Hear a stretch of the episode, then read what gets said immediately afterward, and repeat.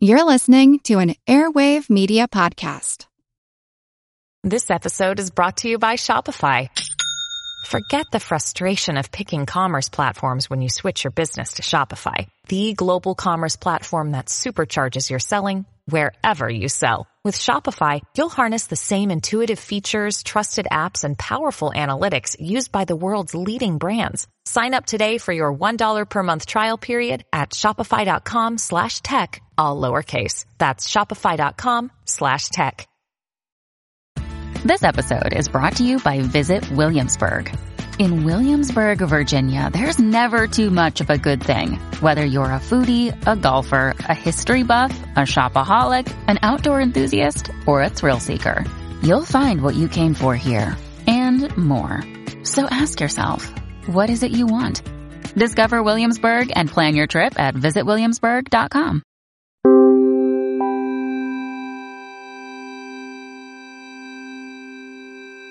Over 7 million different animals inhabit our planet.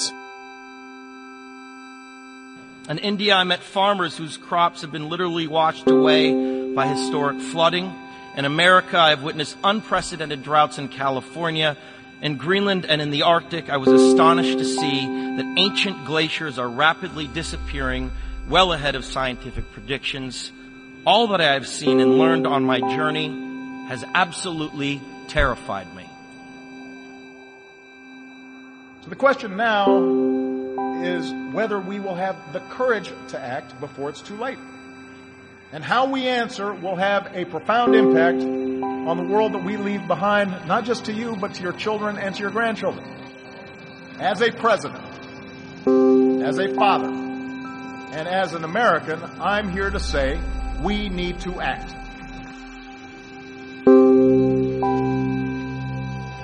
We choose to go to the moon. We choose to go to the moon in this decade and do the other things. Not because they are easy, but because they are hard. It's one small step for man, one giant leap for mankind.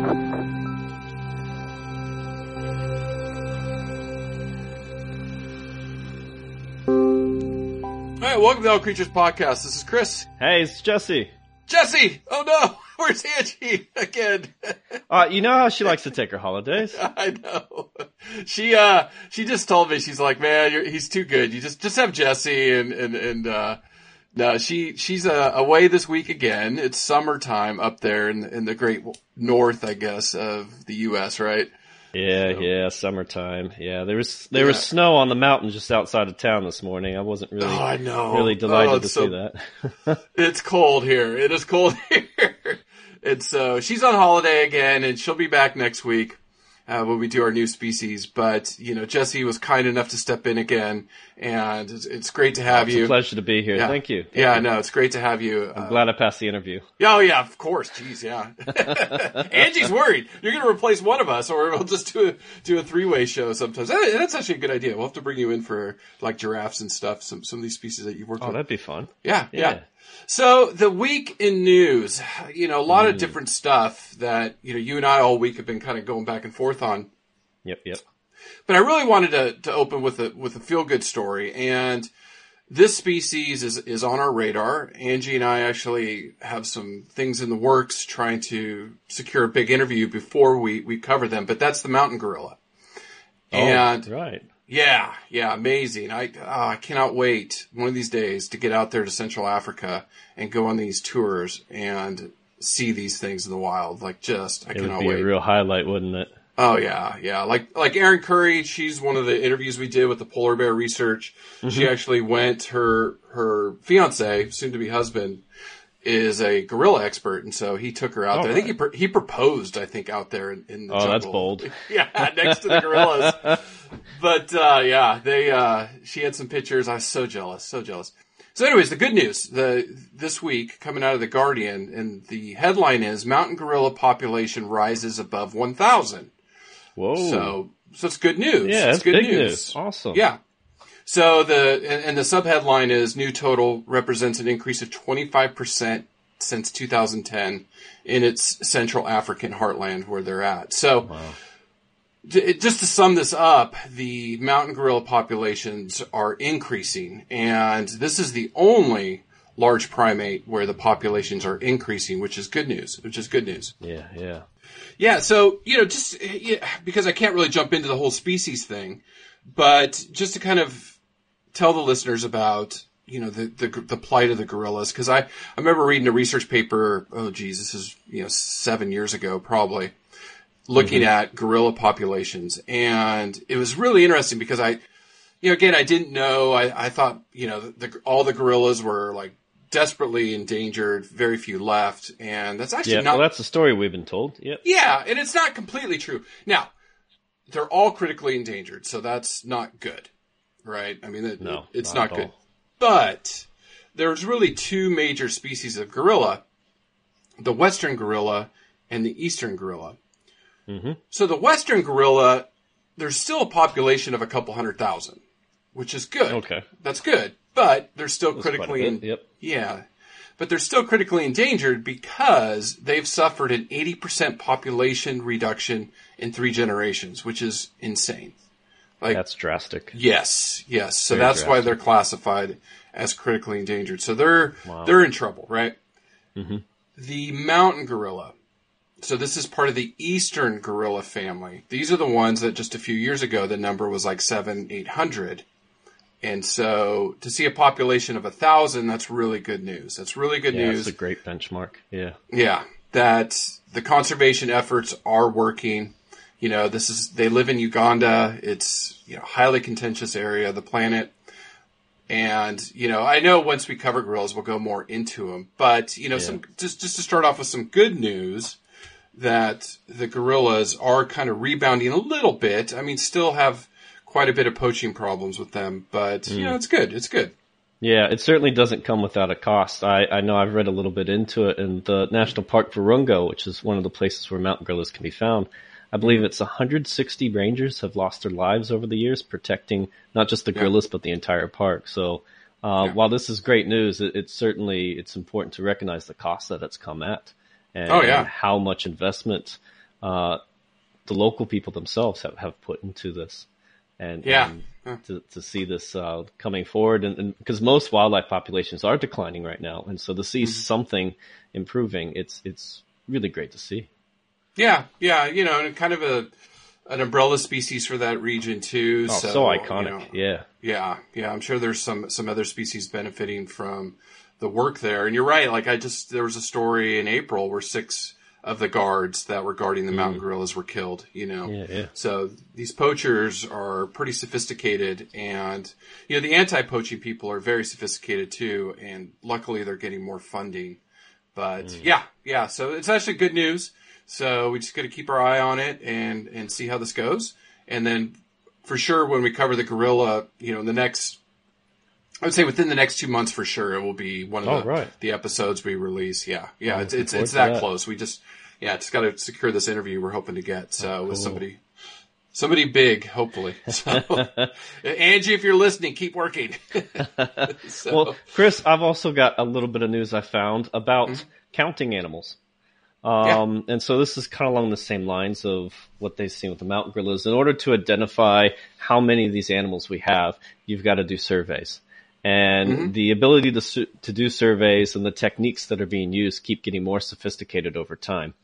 Well, one of the easiest ways to survey animals um, is through camera traps, which is basically motion sensor cameras.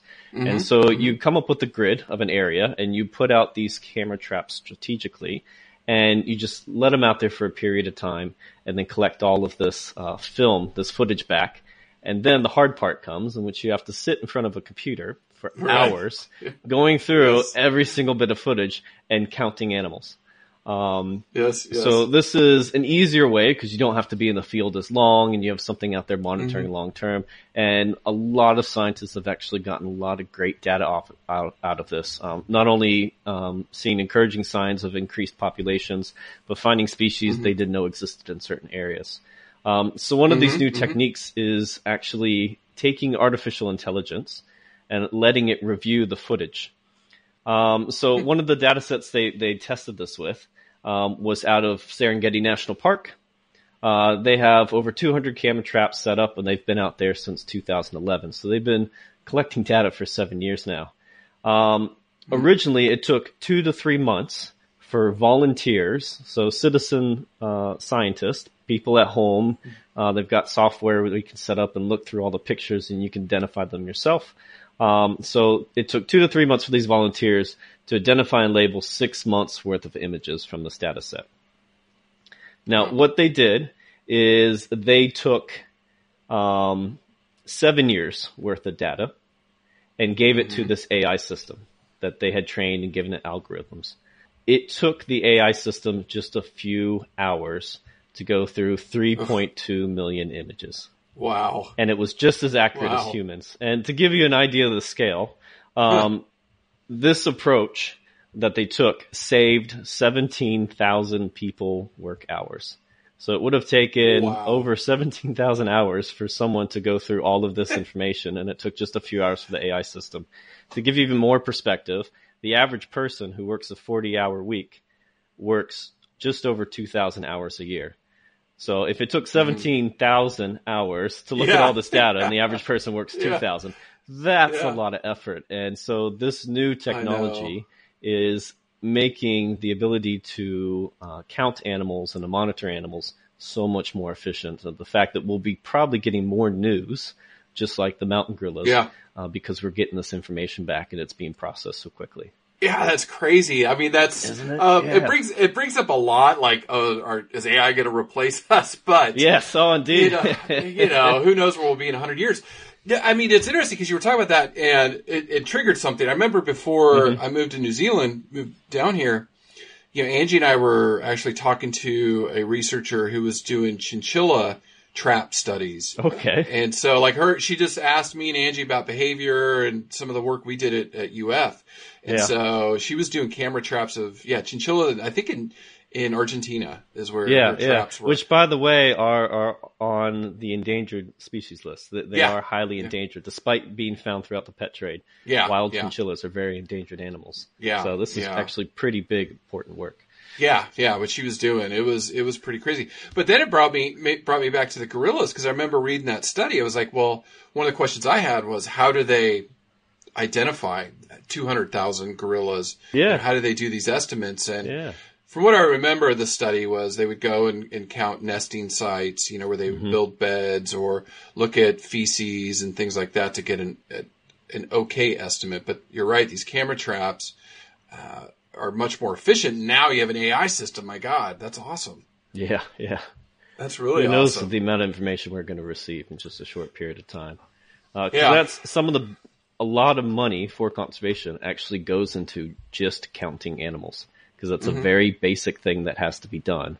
But it costs so much money because all the time spent in the field that someone's got to survey these animals. And so if we can reduce the amount of money it takes to actually survey these animals, we could put a lot of that money into actually preserving land, restoring land, uh, reintroducing animals into the wild, um, Right. rather than just counting them all the time. So this is really, really big news. Well, and and just to add another thing too, our here in New Zealand, Goja, our Mm. friend, she's Canadian, so shout out to Goja if, if she's listening. She also works for the New Zealand government, and so she Mm-hmm. was looking at doing research in AI that could actually identify behaviors. And she's do she's doing goats, like that's her big thing is goat Yeah, behavior and goat welfare. Mm-hmm. And so she's trying to work with a computer guy in Australia to design this AI system that could actually identify unique behaviors, which is crazy. you Yeah. know? Well, that's actually uh, with with this piece of news that came out about this AI. It actually showed a picture of um, the computer data coming up, and it actually shows Mm-hmm. a picture of two zebras, and it's got the identification identification of the zebra. It's got the count, and then it's got what it calls additional attributes. And under this, it says standing, not resting, not moving, Yeah. not eating, not interacting, babies. So it's it's already trying to get the AI uh, algorithms to consider all of these things and pick it up, so that That's they crazy. all this processing that they're doing, um, they can use that data for something else later. So yeah, it's it's Yeah. definitely already happening, and it could be further enhanced for sure. That's awesome. Yeah, that's awesome. I, I yeah, I mean, it's uh, I can't even begin to understand how it does it. Oh, but yeah, totally. I, I understand biology. I understand animal behavior. I don't understand computer stuff like that. So no, that's good news. That's good news. Well, uh, not to be the party pooper uh, for the listeners, but this week, you know, and I only bring this story up because we just got to stay vigilant, and it's just kind of a reminder to the listeners that we all need to do our part. But coming out of Thailand, the and, and hopefully, you know, a lot of people heard about this, but there was a pilot whale that was just kind of floundering off the coast, mm. and people, you know, saw this whale in distress, and so they went and brought him in, and it eventually died. So they weren't able to to save this whale. It, it was seriously sick, and despite yeah veterinarians and everything, they just couldn't do mm. anything for it. So what they did on the on the necropsy is they pulled out 80 plastic bags from its Wow. stomach, and it just yeah, it was its body was just full of plastic garbage Wow. that it had been eating in the ocean. And I know Angie and I brought it up in a, in a few pods ago where we talked about the sperm whale off Spain that I think it had like 60 or 70 kilograms or uh, maybe it's pa- just pounds in its Wow. stomach. That's, And that's so, yeah, they're finding, yeah, yeah. So these whales, you know, mammals, pretty Mm-hmm. intelligent, are eating, you know, this plastic, thinking it's it's part of their diet or oh yeah, prey. plastic bags floating in the water. And- It's just like squid. Yeah, yeah. And so, Different or jellyfish. Yeah. you know, my question is, how many of these whales do we never see? You know, how many of these fish, turtles, birds that you know are ingesting this plastic and they die and we just don't don't see it ever.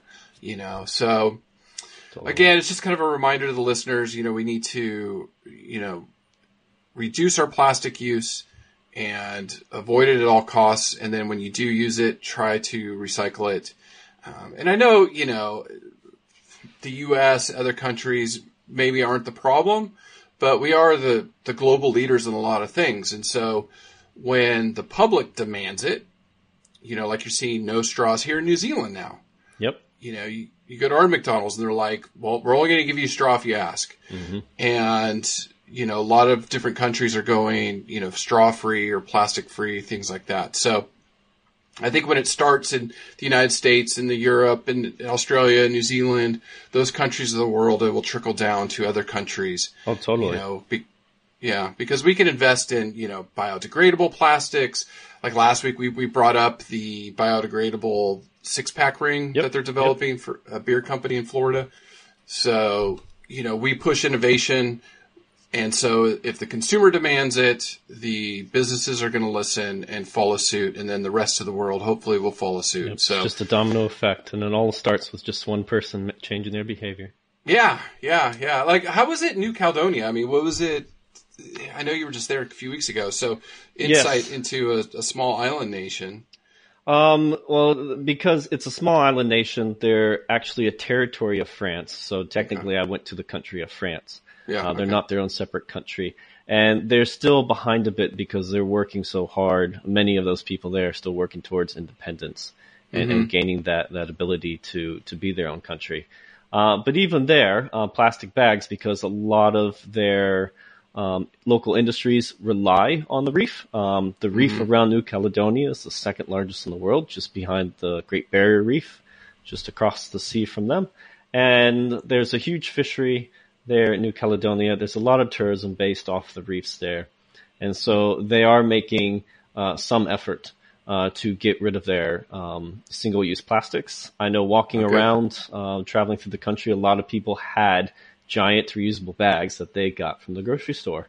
Uh, there were very few people walking around with just those single-use bags that you normally get. Um, so they're already making those changes, and they're a small country because they realize the impact they have. Um, here in New Zealand, Right. it seems like every other day there's a bit in the news about some company going plastic free or changing the type of plastics they use. Because when it comes to our wildlife, we're probably the center for diversity of not just marine mammals, but uh, marine birds as well. And even though this pilot whale had all of these bags inside of it, what we didn't see was all the little tiny pieces of plastic because as the plastic degrades in the environment, It just turns into smaller and smaller pieces. And every fish that you and I eat actually has bits of plastic inside of it too that we're probably consuming as well. I know. Ugh. It's just going right I back into the I food know. chain, and it's just going to keep moving Yeah, around. I know. And that stuff never All these disappears. chemicals Yeah. and just yeah, yeah. It's got to change. It's got to change. And, and yeah, it's just I would I can't wait to get back to the states and see you know where we are in the plastic Mm. fight because it just seems like since I've left, it's gotten bigger and bigger, and I and you know I just don't know if if that's just because it's a big deal here in New Zealand and elsewhere in the world, or is it just everywhere? Like it's people are finally waking up. So maybe the listeners can can let us know because it just it, it's such a huge problem for the ocean health. It's just so huge. Yeah, I, and I've got a really cool story coming up that I cannot wait to, to talk to you about. But what was something else that, that you found this week that was kind of a hot topic? Uh, well, given I live here in New Zealand with you, a very big topic uh, with the New, Ze- New Zealand news was the increase on hut tickets for international tourists. Now, a little bit of context to that.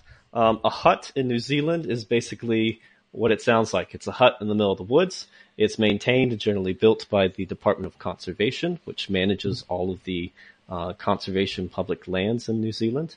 And just as you would go camping uh, with a tent and with your sleeping bag in New Zealand, because we have such this big hut, hut culture, uh, you don't need a tent. You just put your bag together, you go out into the bush, and you just find yourself sleeping in a hut because there's bunks and there's um, places Mhm. to store, um, prepare your food, and it's just a nice little backcountry culture that happens here.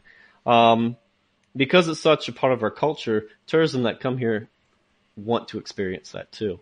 And it's very, very cheap. Uh, typical hut costs ten or five dollars a night.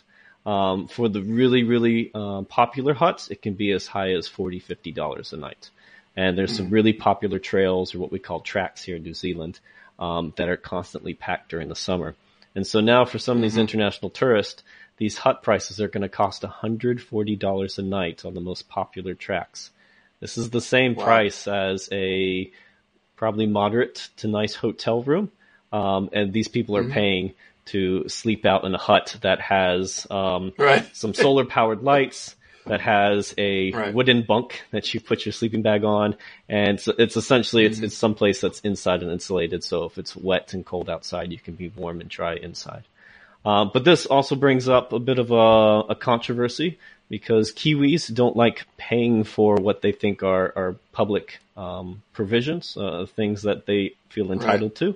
Um, but at the same time, the Department of Conservation is struggling to to maintain all of these um, backcountry tourist facilities. So some number figures Mhm. in the financial year 2015-2016, uh, the Department of Conservation, we call them DOC for short, spent 143 million dollars to manage tourism on their properties. Uh, they only received 33 million dollars in revenue from tourism. Um, so a lot of this funding that they're receiving from the central government that should be going towards uh, maintaining the land, maintaining the wildlife, improving conservation um, initiatives is actually going straight into tourism because DOC is struggling to keep up with the demand. Over the last 10 years, the increase in tourists visiting these national parks and other places is increasing 10% each year. Um, essentially, in the last five years, Right. the number of tourists to uh, some of our best national parks like Fiordland and Tongariro and Abel Tasman has doubled, and they're predicted to double again in the next six years. And essentially, DOC is struggling Mhm. on how to take care of this. So some of the things they're considering is, do they put a levy on every international tourist coming into the country at the border? Do they charge uh, parking fees at all the car parks at the parks? Is there an entry fee? I know in the U.S. and in Australia and many other countries, they, they charge an entry fee to get into their national parks. Uh, do they limit the number of visitors that come into the park? So they're going to say, all right, on this track, there's only 2,000 people a day. Once we've hit that number, that's it. No one else can come in. Um, so these are the, some of the things they're throwing up into right. the air. Uh, the hardest part about doing all of this is that the New Zealand government is really good about strategy and about planning and about saying, okay, this is what we predict, so this is where we're going to put our investment into it. But here's the other thing is that tourists, um, generally, they'll put a lot of plans into getting here, but once they get here, they'd like to be flexible. and everybody wants to get that perfect picture. They want to go to that perfect scenery. And so what's Right. happened is Yep. they call it Yep. the Instagram effect, which I'm sure it happens everywhere else in the world, where Mm-hmm. a single Instagram photo that's put online and becomes viral can suddenly drive thousands of people to go visit a brand new location that lacks any facilities, that lacks any ability to handle large numbers of cars or any large number of tourists. And this has happened in a location called Roy's Peak down on the South Island. Um, it's this very steep uh, two hour climb up to the top of this mountain ridge. And then when you get up there, you basically have this large mountainous view with this giant lake and it makes this perfect Instagram photo that everybody likes to take. I had a chance to go up there two years ago. Uh, Right, it was right, yeah. a very strenuous hike, but when I got up there, man, the view was beautiful. But I waited 20 minutes to get a picture Yeah. on on the um, heaviest Oh, days of visitors, somebody can wait, can expect to wait at least an hour or more to stand in line to get their picture on this ridge line Ugh. that shows that they're in this unspoiled wilderness when Oh, in fact there's a hundred people right behind them waiting Yep. in line for this Yep. picture. And this happens all the time in New Zealand. Someone takes this great Instagram photo and then suddenly everybody shifts over to that place to get that same exact photo. And it's nuts how fast Right. it works. Yeah, and it's just, I I mean, living here too, it's, it, I mean, it is an industrialized nation, it, but it's just, you know, there's only four and a half million people here, and it's a huge country. You know, it's about the Yeah, size of yeah. the east coast of the United States, right? Mm-hmm. Between the North and South Island. So, but we don't have the, the facilities, the road network. I mean, there's no highways. I mean, they're building one now, and when you get to Auckland, there, there's some, some re- res, there's some semblance of a highway, but Yeah, it's not you know, like you when see we go other out. Yeah. No, no, no. You know, and you're from the states, so you know. You know, we go out to Raglan, and then we're going along the coast, and it's this windy little tiny dirt mm-hmm. road. So, you know, and I, and I sh- actually share that picture. I think I'm going to share it again on Instagram. I, I shared it on Facebook, but from you know looking out at the ocean, beautiful view. But yeah, there's no way It- the the car park could park 12 cars. That was Yeah, it. yeah. That's all it's Yeah, built to so- handle. Yeah. Yeah, so New Zealand, I mean, please come visit. It's a beautiful country. It's amazing. It- It's got to be on everybody's bucket list. But yeah, I could just imagine. Yeah, and right now the country as a whole, not everybody that comes to New Zealand goes to the national parks, but there's about four and a half million people in New Zealand. Over a million people visit as tourists every year. That's about Yeah. 25% of the entire country is increased Right. um, just from tourists alone. And they're looking at seeing that Yeah. double in the next five to 10 years. Yeah. So almost where half, Oh, yeah. Oh, almost, yeah. Uh, well, actually the, if you do the math, a third of the people in New Zealand would technically be tourists in a given year's time. Yeah. Uh, yeah, it is quite crazy. crazy. if you think of it that way. yeah. It reminds me of too of Yosemite because I when I was doing my master's degree Mm-hmm. in Central California, I was like an hour away, and so you we would go Mm-hmm. to Yosemite all the time. But it is like it's insane. You know, it's this most one of the most beautiful places on earth, very picturesque, but it is bumper to bumper traffic. Every spot has thousands of people taking pictures. I can imagine it's just crazy now. And, you know, but I, I think Yosemite was, was starting, this was, you know, two decades ago almost, or 15 years ago. So I think they were limiting the amount of people coming into the parks. Yeah, I know when I was feel- there, they had yeah. shuttles going through. So they Yeah. forced people to park at a central location. If you want to go anywhere Okay. else, you had to go on the shuttle. And so that limited Yeah. some of the cars. But yeah, this has a profound effect on the conservation uh, initiatives Yeah. that these places are trying to, to have. Yeah. Oh yeah. Oh yeah. I mean, you know, in the valley, come on. I mean, wildlife? No, it's people are everywhere. You know, it's, it's pretty crazy. And then also, you know, just say, you know, supporting Doc or, you know, the parks and recreation and, and everything, fish and wildlife in the United States mm-hmm. and other countries. You should never feel bad about having to pay to, to go to a national park or support national parks because government funding, you know, this is one of the first things they start cutting Yep. you know, before they, they cut more important services. So yeah, yeah, it's, it's, yeah, we'll, we'll have to keep our eye on that and see what, see what happens of it. Oh, totally. Yeah, it's certainly something that's New Zealand's not immune to it, and neither is any other country. No, no, no. All right, Jesse, I am, how do I want to do this? I'm going to play you a sound. Okay. And then I want you, you to guess what it is. So let me set it up for you. right.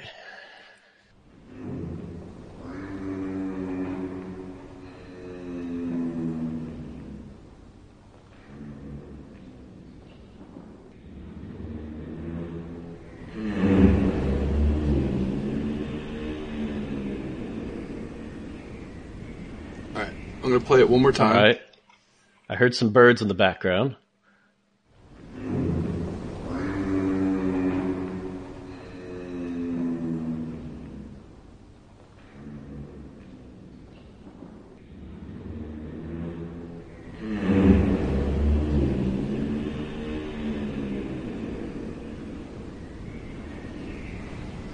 Wow. All right. It kind of sounded mechanical. It was like buzzing sound, almost like some type of, I don't know, weed eater, or was it, was it a drone? I know drones have been a hot topic. no, that was a No? giraffe. It wasn't humming. a drone? That was a giraffe. No. A giraffe. No It's- way.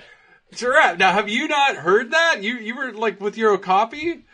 I've heard a lot of sounds Never- come out of giraffes and okapi, but that's not a sound I've heard come out of them. Oh, okay. Okay, cool. Okay, and even if the giraffes at, at the Hamilton Zoo, okay. So that is a giraffe humming. Wow. So this just came out this week. Uh, it was published on Nova, uh, the Nova website. So, and, and for all listeners, we put all these links on our show notes of the, the news program for the week on the website. So you can go read these stories on your own or you can listen to this, this humming. But researchers have found that giraffes hum to each other throughout the night and their zookeepers never noticed. so I brought this up especially for you Yeah. because in your interview, you know, again, if you haven't listened to Jesse's interview about Okapi, please do. It, it's amazing. And, you know, you were talking about the infrasound Yes. and how the, the baby would make a noise and the next thing you didn't even know it made the noise. The next thing you know, mom's right behind Yeah, you. all, all, you know? all, all, the only indication I would get is that the ear movement on the animal itself. Right, right. The, the way they moved their ears was atypical when, when they had to have been producing a sound. And yeah, mom would be right there at the Right. door. like, oh, hey, he's okay, mama. I promise. I right promise. on yeah, cue. yeah, yeah. yeah. so they think giraffes, like elephants, produce infrasonic or ultra low sounds that are below our hmm. range of hearing. So, you know, you can set up sound equipment that it will pick up and then later you can amplify it and all these things. So the University of Vienna, they, they gathered 947 hours of giraffe noises over eight years. So talk about needing some AI, right? To help. AI. Yeah, right there. That, that, that shows the need. Yeah. Oh, I couldn't even imagine. That's that's crazy. An eight-year study, and what they found was at night the giraffes they had this. It says it right here: harmonic and sustained humming that varied in frequency. Hmm. So it was uh, on average 92 hertz, which is below our our really low side, or or we can't hear it. So they, and they knew they they don't understand the behavior yet. You know they they're still researching this. I guess it's going to be a 20 year study. Uh, you know, but Wow. They don't know what they're long saying go. yet, but Yeah, yeah. but yeah, I thought it was kind of cool. Like I was just like, oh, I remember Jesse was talking about the Okapis and things like that. So uh, thanks for playing along with that drone. No worries, no worries. You know, that, that, that definitely blew my mind because, yeah, there's different, obviously all animals make different types of sounds mm-hmm. and there are certain animals that, that are known for a particular sound. But even those animals have a different range. They, they have different sounds for, for different ways of communicating. Mm-hmm. So it would make sense mm-hmm. That, um, giraffes have a lot more to say than what we think they have to say. Oh yeah, oh yeah. I mean, you know, it's like you said. Hopefully, maybe AI can can step in and, and help us understand some of these things better because They'll shorten that study down to a couple years. yeah, I mean, but imagine the it, that's what's crazy about technology. Just imagine Yeah. how much more we can do. So, you know, it's like we always think, oh, the, the world's a horrible place. We're going down the tubes, blah, blah, blah. We're actually making innovations left and right that I think are going to save our, our rears in the end, you know, hopefully, knock on wood. All right. So, yeah, there was no other big stories this week. There's some stuff on climate change. There was nothing else that, that kind of caught my eye, but I did find new species. Did you, what did you find this week? One of the new Well, species. I, I cheated a bit. Okay. Um, so in some ways this is a new species. In other ways we've known about this animal for uh, over a hundred years. Mm-hmm. Um, what I what I discovered, I'm I'm a bird watcher, Mm-hmm. uh, a bit like Angie, but I, I keep a life list Mm-hmm. of all the animals I've seen, uh, just because I want to keep a record. I have a hard time remembering anyway. And so I spent a year in Australia and I, I traveled all over the country and I saw over 400 species of bird. And some of my favorite birds that I saw are called fairy wrens. Um, if you haven't, mo- most people haven't seen anyone before un- unless you're from Australia. They're these tiny little birds. They're not true wrens, but the males have the, some of the most beautiful plumage in the world. There's blues and purples and oranges and, and reds depending on the species. And so fairy wrens I'm absolutely in love with. And I found out earlier this year that a species of fairy wren had been split. Hmm. They split it in half.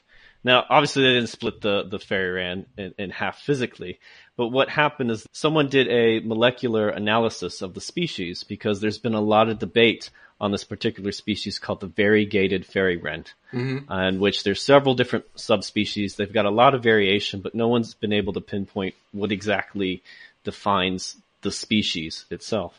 And so someone took a chance and, and did all this analysis and realized that all the variegated fairy wrens along the east coast, so east of the long mountain range in Australia called the Great Dividing Range, um, were a separate species um, from all the other variegated fairy wrens that were inland and that were on the other side of the mountain range. And there was actually quite a rift uh, in terms of, of the genetics between these two populations. And so thus, earlier this year, um, some of the ornithological bodies, uh, global bodies, have decided that the species will be split in half. Um, all the birds on the eastern side of the mountains will be the variegated fairy wrens, and all the birds on the other side, um, to the west, inland, will be purple-backed fairy wrens. Okay. And so thus I had what we call in the bird watching world an armchair tick. Okay. Essentially, I sat at home and I have another species on my life list because I saw this animal in both places. Yeah. I've technically seen both species, but at the time which I saw them, they were both one species. Right, right, right. Um, yeah, so now I've Yeah. got an extra bird on my list. Um, and now it's it's been confirmed that there's two separate species. Now with this purpleback fairy wren, there's still a bit more debate. It's called a it's considered a polytypic species. Mhm. So that means that there are actually further plumage or, or different type of diversity characteristics within the species uh, that gets divided up in the subspecies. So there's still the potential for this purpleback fairy wren to be split in even more species if further analysis allows. Oh, cool. Well, I mean, yeah. genetics has has really helped us quite a bit. You know, as far as you know, Oh, it's changed taxonomy immensely. And Uh, it is, messes yeah. up all the textbooks people have. As soon as you buy a textbook with uh, genetic analysis, Oh, it's, yeah. it's out of date in five yeah, years. oh yeah, like all my textbooks from college are are so long. Uh, it's like last century science almost in genetic field. You couldn't Yeah. keep up with it. yeah, it's pretty crazy. The um, no, I mean, just like you know, the the Tapanuli orangutan. You know, Mm, they just yes, identified yeah. those guys as as a separate species due to DNA. Uh, just la- this week, we covered the camels, the back Bactrian camels. DNA evidence again has shown the wilds are completely different than the domestics. So yeah, the genetics is, is it's amazing where where we've gone with it. So these animals are in front of us all the time. We just don't realize how diverse they really are until we start looking a bit deeper. Yeah, and I wanted to ask you a couple questions real quick. Uh huh. What is the most obscure bird that you want to see, and what is besides Oh. these fairy wrens? What is the the one bird that you were just like wow when you saw it? All right, the most obscure bird. Uh, it belongs in its own family. There's only two species like it. They're found in um, very remote part of Africa. They're called a rock fowl. Okay. Um, they're very, very hard to find. I would probably end up spending a few thousand dollars, if not more, trying to put together a trip just to see this one species. Mhm. So that's probably the most obscure bird um, that is on my wish list to see Okay. one day. And they're absolutely fantastic birds if you get a chance to look them up. Okay. Um, and what was the second question? So what's the one bird you've seen that was just like, oh my god, I can't believe I saw that? Oh, oh, there's actually a handful of that, but the one that probably took the most effort the first time I saw it, and I was just taken aback, was the albatross. Yeah, yeah. Um, I, I, I lucked out. I was traveling around Australia on this little side trip I was doing, and I happened to check into this hostel. And the the woman checking me in said, "Oh, what are you here for?" I'm like, "Oh, I'm just bird watching the area." She's like, "Oh, are you taking the boat tour tomorrow?" And I'm thinking, "Boat tour? Wait a minute, we're Yeah. right next to the ocean. This is Yeah, a yeah, magic trip." And she's like, "Oh, there's a whole heap of guys here that are going on this boat tomorrow." and she put me in contact with one of them, and sure enough, they had a spot left on the boat. Oh, that's awesome. And so I paid out my five, six hundred dollars, however much it was. It was not Yeah. money I really could afford at the time, Yeah, but I, yeah. The, the, the thought of going on a boat into the pelagic waters of Australia, I don't think I'd have another opportunity because Right, this was a hard boat to get on. Everybody wanted to be on this boat. And I got out there and we saw four species of albatross. And so Oh, this yeah. is in my mind, everything I'd heard about albatross, they're only really far out at sea. They're really hard Mm-hmm. to get out there. You got to go on these really, really long boat trips. And here I was just thrown into this adventure at the last minute. Mm-hmm. And I finally got to see this bird that I thought I would never see in my entire life. Not Yeah. realizing I would move to New Zealand and you can see them from the beach. I know. but At the uh, just yeah. having them, yeah, and they the the way they go out there and search for the the birds is that um, they take a bunch of um, fish guts essentially Hmm. that fishermen have left over, and they just toss the fish guts off the side of the boat, um, waiting for these birds to come in, and they'll come in and and, and eat these uh, fish leftovers, Right, and Right, so you have this bird that's essentially the size of me Mhm. um, just sitting in the water right off the boat, and it's it's just incredible Amazing, how close yeah, you yeah. can get to them, and how amazing they are, and how beautiful they are when they fly. And yeah, that's that's probably yeah, that's the yeah, I know that's that's definitely on our list. Uh, we'll, we'll definitely cover them at some. I need to get yeah. you on a boat soon. I know. There's plenty I of know, them I around know. New Zealand. I know. I know. I definitely. Well, I want to see the emperor penguin in Antarctica. So uh, Wow, that's a trip to take. yeah, I'll, I'll have to get down there one day. Yeah, So, that's a lot of snowshoe walking. Yeah. so, anyways, real quick. So, I found, and I thought this was perfect. That went with what we talked about last week. Uh-huh. In China, these giant salamanders, and basically, I talked about last week. All right, yeah. the the locals there are eating them to extinction. Well, comes to find out there's actually five different species of these giant salamander. No so way. Just this week, yeah, just this week Oh, in current biology. everything. Yeah, yeah, that is not one species, but at least five. These things can weigh more than 60 kilograms. That's like 120, 130 pounds. That thing's huge. It's essentially a salamander the size of a small human. It's Yeah, they're Yeah. huge. My kids aren't even that big. Oh Yeah. my god, they're enormous. But yeah, they they these salamanders are in the three primary rivers in China.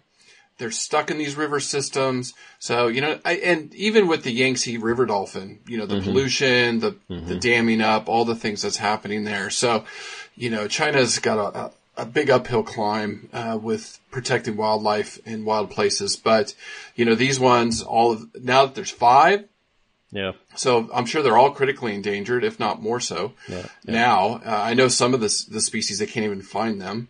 Hmm. So, you know, it's this luxury food that people eat and they're just going to eat them into extinction. But, you know, I thought it was interesting that they now, again, like you said, DNA analysis and they're able to identify five different ones Yep. uh, when they thought there was only one. Yep. So, anyways, you know, that's kind of what was going on this week in conservation. It, some of the big stories.